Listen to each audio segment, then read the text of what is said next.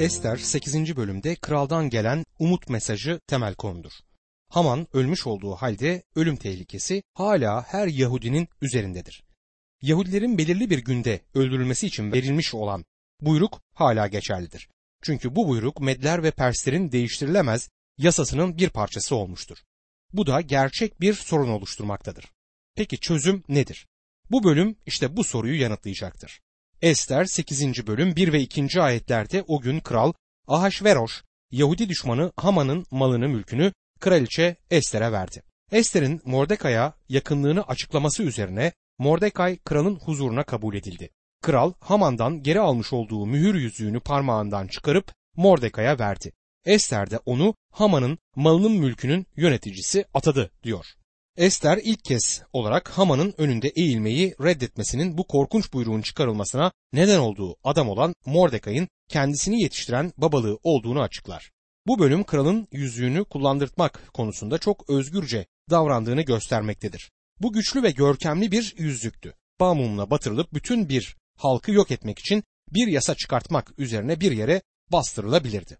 Bu Haman başbakanken ona vermiş olduğu yüzüktür. Şimdi aynı yüzüğü Mordekai'ye veriyor. Ben yüzüğün şimdi iyi ellerde olduğunu hissediyorum ama kral kesinlikle yüzük konusunda dikkatsiz görünmektedir. Ester 8. bölüm 3. ayette Ester yine kralla görüştü. Ağlayarak onun ayaklarına kapandı. Agaklı Haman'ın Yahudilere karşı kurduğu düzene ve kötü tasarıya engel olması için yalvardı diyor. Ester kraldan yardım istemişti ama buyruğu değiştirmek için hiçbir şey yapılamazdı. Hiçbir şekilde buyruk değiştirilemezdi. Kral bile yasayı değiştiremezdi. Kral yine lütufkar davranıp asasını uzatır. Ester 8. bölüm 4 ila 6. ayetlerde kral altın asasını Ester'e doğru uzatınca Ester ayağa kalkıp kralın önünde durdu ve şöyle dedi. Kral benden hoşnutsa ve uygun görüyorsa benden hoşlanırsa ve dileğimi uygun buluyorsa Agaklı Hammedata oğlu Haman'ın krallığının bütün illerinde yaşayan Yahudilerin yok edilmesini buyurmak için yazdırdığı mektupları yazılı olarak geçersiz kılsın. Halkımın felakete uğradığını görmeye nasıl dayanırım? Soydaşlarımın öldürülmesine tanık olmaya nasıl dayanırım? Ester halkını kurtarmak için bir şey yapılmazsa Haman'ın başına gelenlerin kendilerine hiçbir faydası olmadığını açıkça bildirir. Onları kurtarmak için bir şeyler yapılması gerekiyordu. Ester 8. bölüm 7. ayette kral Ahasveroş, kraliçe Ester'e ve Yahudi Mordekai'ye bakın dedi. Haman'ın malının mülkünü Ester'e verdim ve Yahudileri yok etmeyi tasarladığı için Haman'ı dar ağacına astırdım. Kralın Ester ve Mordekai'ye Haman'ın malının mülkünü verdiği doğruydu ama bu Yahudileri kurtarmıyordu. Yahudiler için durum Haman'ın ölümünden önce olduğundan daha iyi değildi. Ester 8. bölüm 8. ayette ama kral adına yazılmış ve onun yüzüğüyle mühürlenmiş yazıyı kimse geçersiz kılamaz. Bunun için uygun gördüğünüz biçimde kral adına Yahudi sorunu konusunda şimdi siz yazın ve kralın yüzüğüyle mühürleyin. Mordecai şimdi hızla hareket eder. Ester 8. bölüm 9. ayette bunun üzerine 3. ay olan Sivan ayının 23. günü kralın yazmanları çağrıldı. Mordecai'nin buyurduğu her şey Haddu'dan kuşa dek uzanan bölgedeki 27 ilde yaşayan Yahudilere, satraplara, vali ve önderlere yazıldı. Her il için kendi işaretleri, her halk için kendi dili kullanıldı. Yahudilere de kendi alfabelerinde ve kendi dillerinde yazıldı. Yine yeni kanunun kopyalarını krallıktaki her dilde yazmaları için yazıcılar çağrılmıştır. Ester 8. bölüm 10 ila 12. ayetler arasında Mordekay, Kral Ahasveroş adına yazdırdığı mektupları kralın yüzüğüyle mühürledi ve kralın hizmetinde kullanılmak üzere yetiştirilen atlara binmiş ulaklarla her yere gönderdi. Kral mektuplarda Yahudilere bütün kentlerde toplanma ve kendilerini koruma hakkını veriyordu. Ayrıca kendilerine, çocuklarına ve kadınlarına saldırabilecek herhangi bir düşman halkın ya da ilin silahlı güçlerini öldürüp yok etmelerine, kökünü kurutmalarına ve mallarını mülklerini yağmalamalarına izin veriyordu. Bu izin Kral Ahasveroş'un bütün illerde tek bir gün 12. ayın yani Adar ayının 13. günü geçerli olacaktı. İlk buyruk hiçbir şekilde değiştirilememiştir. Değiştirilemez hala geçerlidir ama şimdi tıpkı ilk buyruğun çıkarıldığı gibi başka bir buyruk çıkartılmıştır. Kral tarafından da imzalanmıştır. Kralın gücünün tümü yani bütün ordusu ve subayları şimdi Yahudilerin tarafındadır. Bu da gördüğünüz gibi resmin tümünü değiştirmektedir. Bu yeni buyruk Yahudilere ulaştığında yürekleri sevinç ve mutlulukla doluyor. Bu kaydı okuduğumuz gibi resmi de görebiliriz. Kraliçe Ester halkı için yakarmak üzere kralın huzuruna çıktığında akşamüstü olmalıydı. Şimdi yeni buyruk yazılmış ve kralın yüzüğüyle mühürlenmiştir. Ahasveroş'un krallığı birçok dilin konuşulduğu bir krallıktı. Bütün yazıcılar buyruğu 127 eyaletin dilinde yazma işiyle görevlendirilmişti.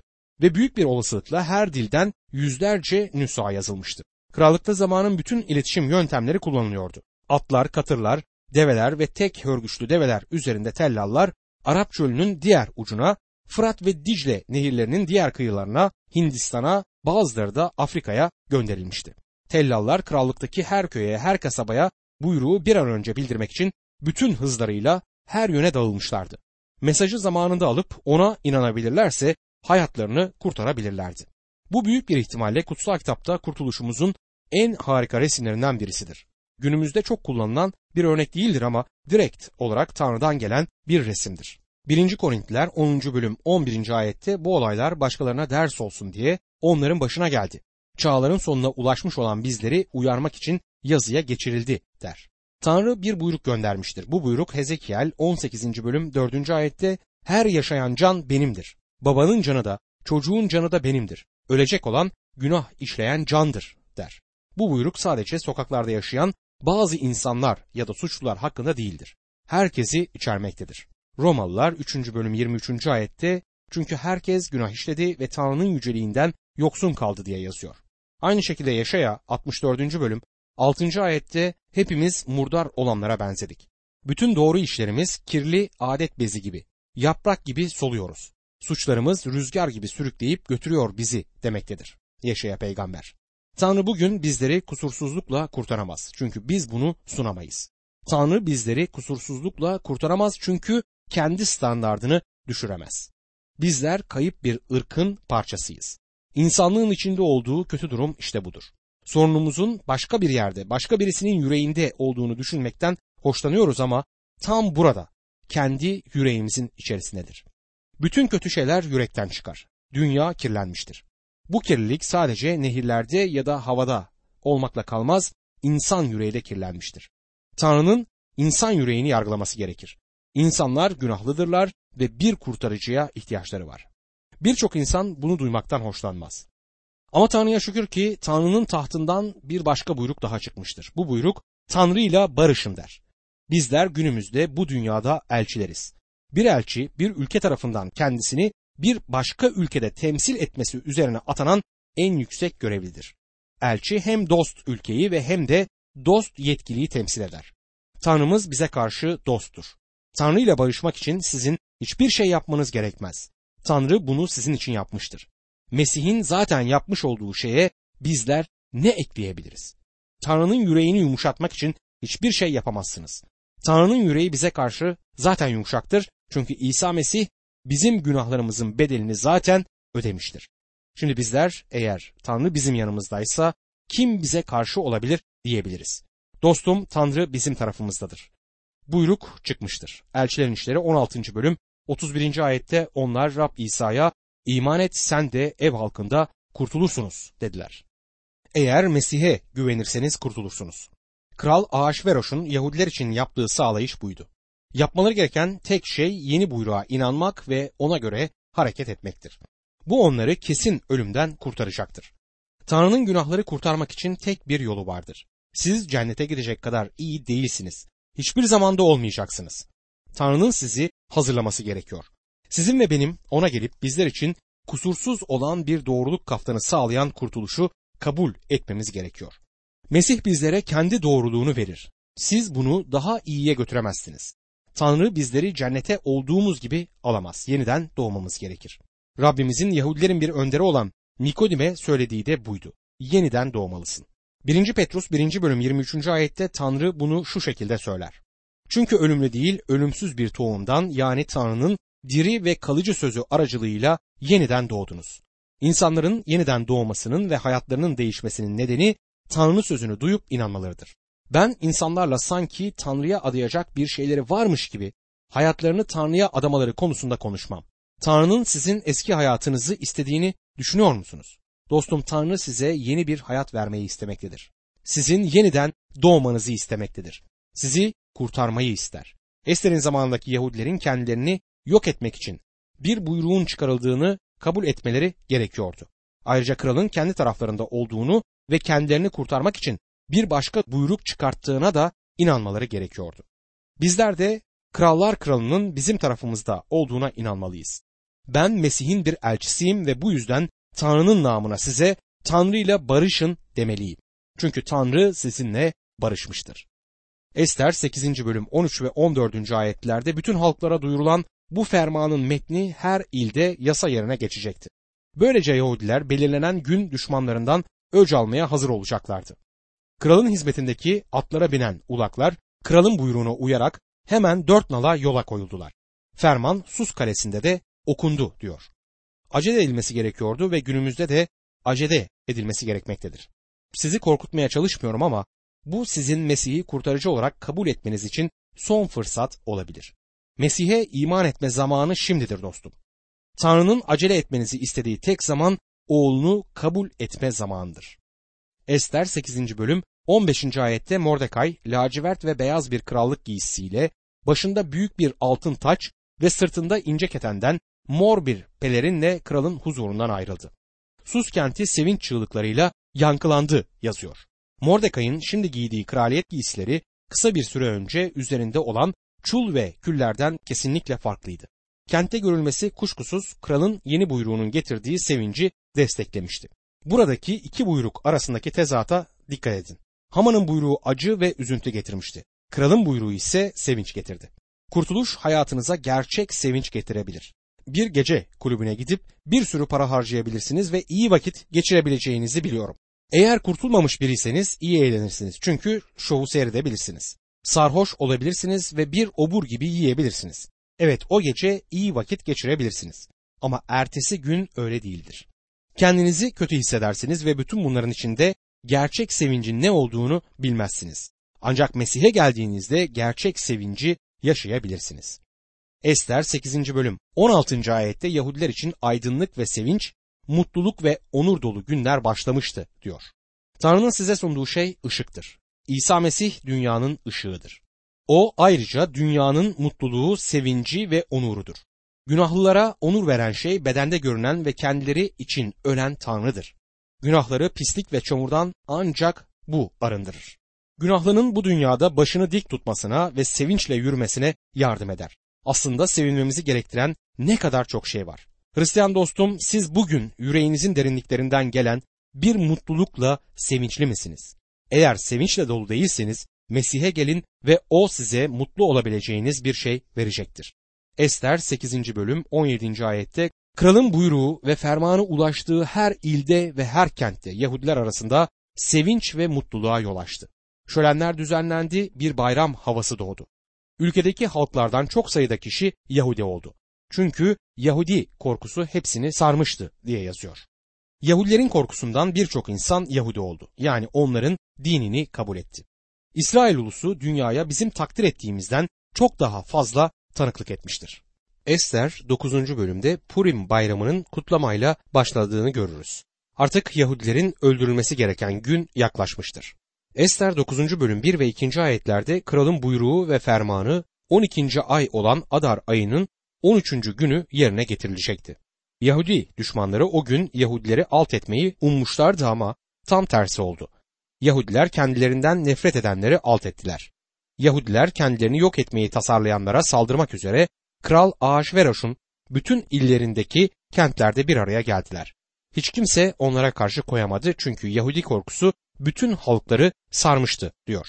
Yahudiler kendilerini saldırıya hazırlamışlardı. Kralın yeni buyruğu onları korumaktaydı ve bu yüzden kendilerini savunmak için her şeyi hazırlıyorlardı. Yunanlı tarihçi Herodot'un Ahasveroş'un Yunanistan'a yaptığı seferden yenik olarak dönmesinden sonra İsa'dan önce yaklaşık 480 yıllarına denk düşüyor bu. Karısı Ametris'in soğuk ve kendini savunan bir kraliçe olduğunu söylemesi ilginçtir. Bu tabii ki Ester'dir ve dışarıdan bakan birine soğuk ve kendini savunan bir konumda görünmesi anlaşılır bir durumdur. Ne de olsa Haman'ın kötü etkinliklerini durdurabilmişti ve ayrıca o sırada halkını düşmanlardan kurtarabilmişti. Hitler'in adamlarının birçoğunun mahkeme tarafından mahkum edilmesini zalimce bulan insanlar var ama bu adamlar birinci sınıf alçaklar. Toplama kamplarında Yahudilere yaptıkları tamamen insanlık dışıydı. Dışarıdaki birçok insan için Hitler'in adamlarına bu kadar sert davranılması yanlış gibi görünmüştü ama işin iç yüzünü bilenler adaletin yerine geldiğini biliyorlardı. Ester 9. bölüm 3 ve 4. ayetlerde il önderi, satraplar, valiler ve kralın memurları Mordekay'dan korktukları için Yahudileri desteklediler. Mordekay sarayda güçlü biriydi artık. Ünü bütün illere ulaşmıştı. Gücü gittikçe artıyordu. Şimdi kendilerinden biri olan Mordekay kralın yanındadır. Yahudileri öldürmek isteyen Haman ortadan kalkmıştır. Bir zamanlar Yahudiler için büyük bir tehlike oluşturan taht şimdi kendilerini korumaktadır. Günümüzde Tanrı'nın tahtı bizi korumaktadır. Elçi Romalılar 8. bölüm 33 ve 34. ayetlerde Tanrı'nın seçtiklerini kim suçlayacak? Onları aklayan Tanrı'dır. Kim suçlu çıkaracak? Ölmüş, üstelik dirilmiş olan Mesih İsa Tanrı'nın sağındadır ve bizim için aracılık etmektedir der. Doğrulukla nasıl akladığına dikkat edin. Birincisi Mesih ölmüştür, ikincisi dirilmiştir, üçüncüsü Tanrı'nın sağındadır ve dördüncü olarak bizim için yakarmaktadır. Bunlar kimsenin bir inanlıyı suçlu çıkaramayacağının nedenleridir. Bu ne kadar muhteşem bir şey. Bugün yücelikte bir adam var. O sizin neler hissettiğinizi tam olarak bilir ve benim de neler hissettiğimi tam olarak bilmektedir. Ve bu konumda bizler için yakarmaktadır. Orada bizim için birisinin olduğunu bilmek çok harikadır.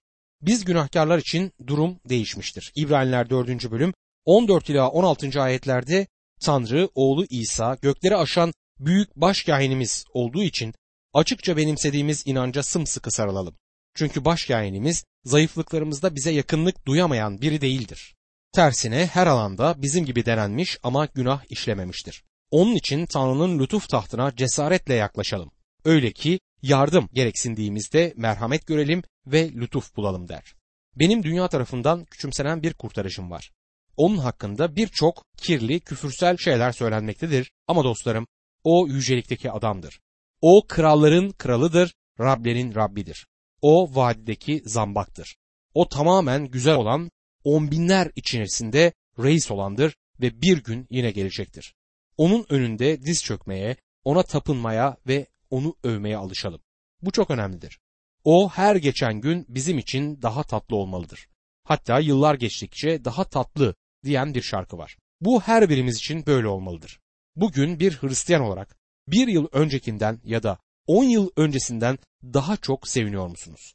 Ben on yıl öncesinden daha mutlu bir Mesih inanlısı olduğum için Tanrı'ya teşekkür ediyorum. Şimdi Kraliçe Ester'in zamanında yaşayan bir İsraillinin ama ben yeni buyruğun kraldan geldiğine inanmıyorum. Kralın o kadar iyi olduğuna inanmıyorum. Ben kendimi elimden geldiği kadar koruyacağım. Kendime bir siper yapıp onun arkasına saklanırım. Kendime bir kale yapıp kendimi savunacağım dediğini düşünelim. Ama dostum kralın buyruğuna inanmayan Yahudi için bu ölüm demekti. Yahudilerin kralın mesajına inanmaları gerektiğine dikkat edin. Onlar gibi bizler de müjde olan Tanrı'nın mesajına inanmalıyız. Müjde iyi haber demektir. 1. Korintliler 15. bölüm 3 ve 4. ayetlerde Tanrı'nın mesajını bizlere kısa ve öz olarak bildirmektedir. Aldığım bilgiyi size öncelikle ilettim. Kutsal yazılar uyarınca Mesih günahlarımıza karşılık öldü, gömüldü ve kutsal yazılar uyarınca üçüncü gün ölümden dirildi der. Tanrı kayıp bir dünyaya bir buyruk göndermiştir. Erkekler ve kadınlar yasanın gerektirdiği işlerle değil, imanla kurtulurlar. Yuhanna 1. bölüm 12. ayette Rab İsa hakkında kendisini kabul edip adına iman edenlerin hepsine Tanrı'nın çocukları olma hakkını verdi diye yazıldır. Petrus'un Pentekost günü vaazında altını çizdiği nokta Mesih aracılığıyla günahların bağışlanmasıdır. Elçilerin İşleri ikinci bölümde bu vaazı bulabiliriz.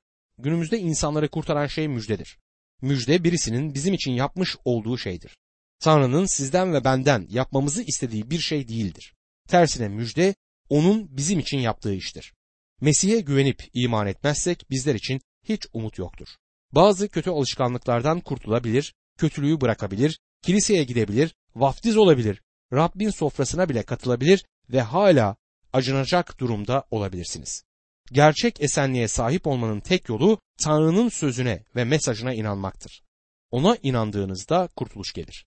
Kralın buyruğuna inanmayan Yahudiler için hiçbir umut yoktu. Ama bizlere kralın buyruğunu kabul eden Yahudilerin sevinçli ve mutlu olduğu söylenmiştir. Peki neden? Kralın buyruğuna olan imanları onlara kurtuluş getirmiştir de ondan. Ester 9. bölüm 20. ayette Mordekay bu olayları kayda geçirdi. Ardından kral Ahasveroş'un uzak yakın bütün illerinde yaşayan Yahudilere mektuplar gönderdi diyor. Birçok kişi Ester kitabını kim yazdı sorusunu sormuştur.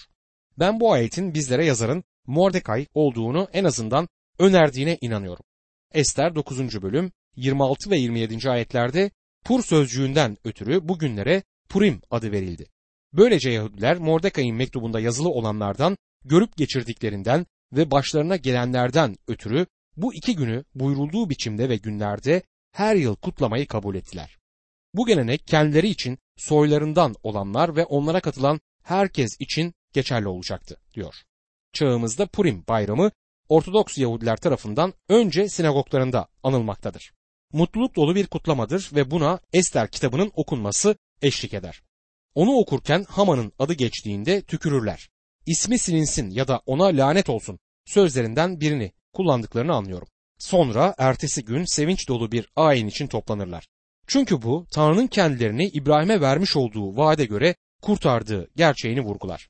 Almanya'da yaşadıkları canavarlıklardan kurtarıldıklarını da burada anıp sevinirler.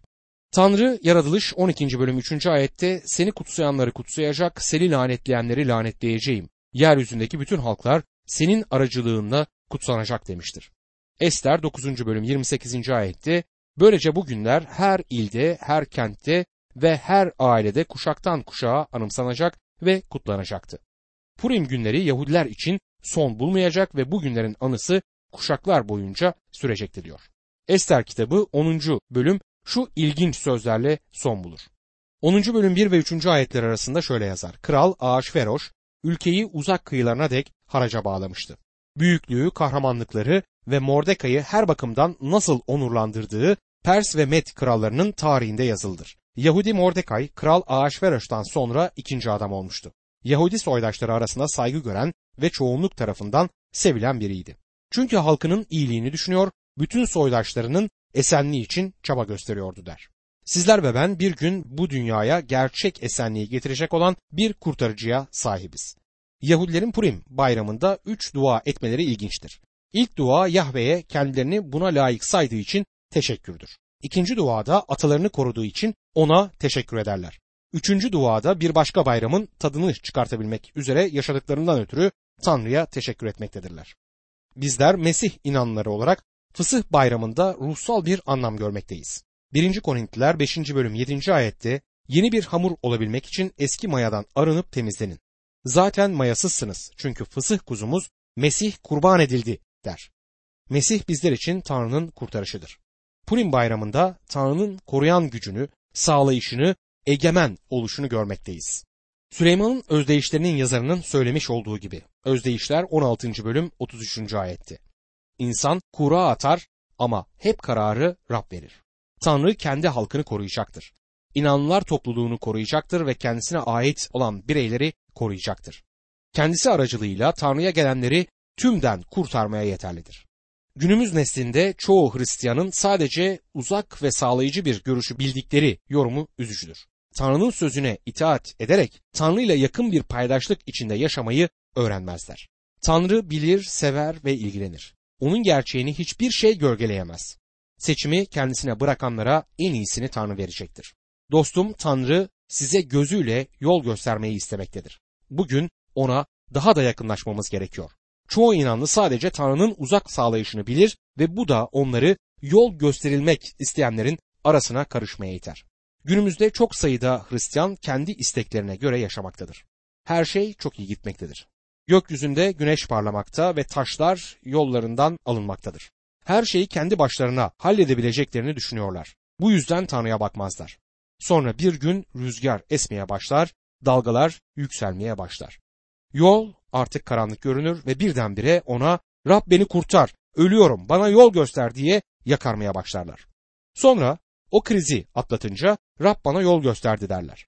Dostum Tanrı size sadece sağlayışıyla yol göstermektedir.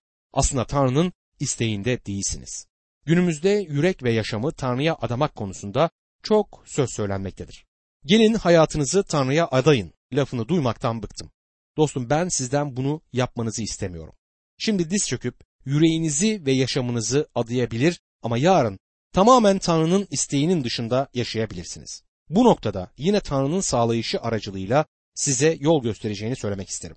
Tanrı bugün size yol göstermeyi istiyor. Size direkt olarak yol göstermeyi ister. Kim olduğunuz ya da nereye gitmekte olduğunuz Tanrı'nın umrunda değil. Tanrı sizin isteklerinizin üzerinde egemen olacaktır. Bir Hitler, bir Stalin hatta bir Yahuda İskaryot olabilirsiniz. Tanrı Yahuda'nın isteğinin üzerine egemen olmuştu ve sizin isteğinizin üzerinde de egemen olacaktır. Ama siz sadece bir tek etkinlikte değil, her an, her gün, şimdi her neredeyseniz oradan Tanrı'nın sizin yaşamınız için olan isteğini arayarak ona gelmenin lüksü ve sevincini yaşayabilirsiniz. Tanrı'nın isteğinde yaşamakta çok büyük bir sevinç vardır. Ancak Tanrı'nın direkt etkileşiminin dışına çıkarsanız onun sağlayışlarının ve bereketlerinin dışına çıkmışsınızdır. Tanrı her zaman gölgelerde durup kendisine ait olanları gözlemektedir.